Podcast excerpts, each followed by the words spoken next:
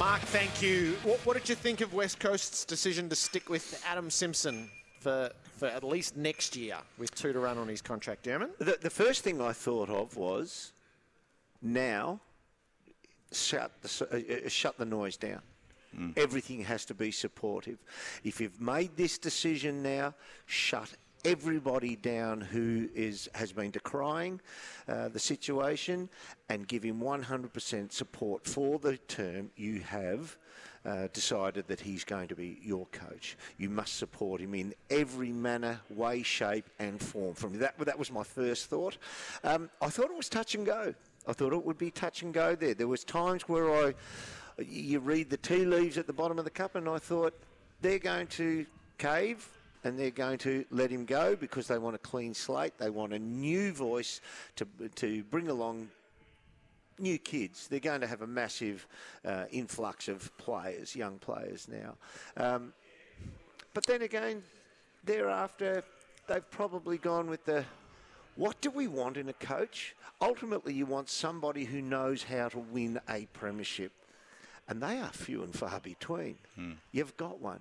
You might have run, uh, you know, travelled over a rocky road over the last two and a half, three years, but you have a coach who knows the formula. He's got the system. He knows the formula. It's just whether he's capable of bringing in a whole new group along now. Was it all his fault?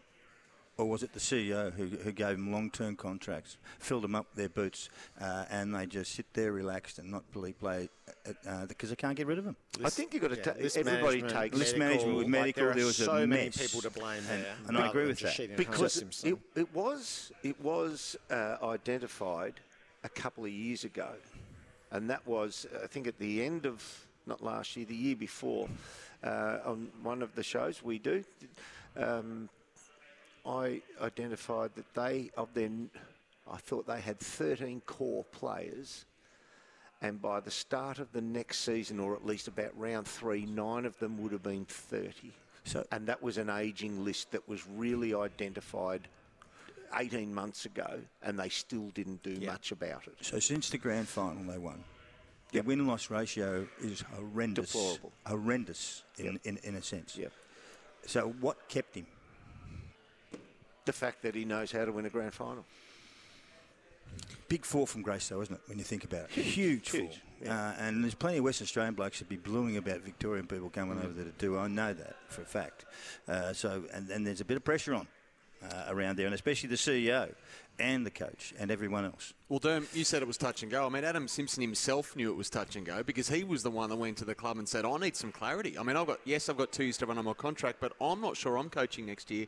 I need some answers. And he, he had grown increasingly nervous late in the season. As much as people want to make this a, a media-driven thing, and some people had him sacked, and the media got it wrong. Adam Simpson himself, on the day that the board finally backed him, after the multiple statements that they released during the week saying they were going to back him, they finally backed him. He was unsure of what decision the board were going to make as well and his alarm bell started ringing when he didn't have that hands-on um, ability to choose the staff around him. So when those early phases of we spoke about it a couple of weeks ago of re, employing staff, he was told to keep himself at arm's length, and that's when, as a senior coach, you think, That's when- yeah. hang on, I need some clarity here. The scenario over in the west, uh, Mark and Derm, you've got some cars to go and inspect here. The Nissan fleet is laid out before you at Berwick Motor Group, so you go and have a little look here. Have a look and at in yours, a moment, Derm. we're going to look through the trade scenario as it sits this week. News of the week is for Repco Authorised Service, Penrite Oil, and your local Repco Authorised Service. You got a sports card?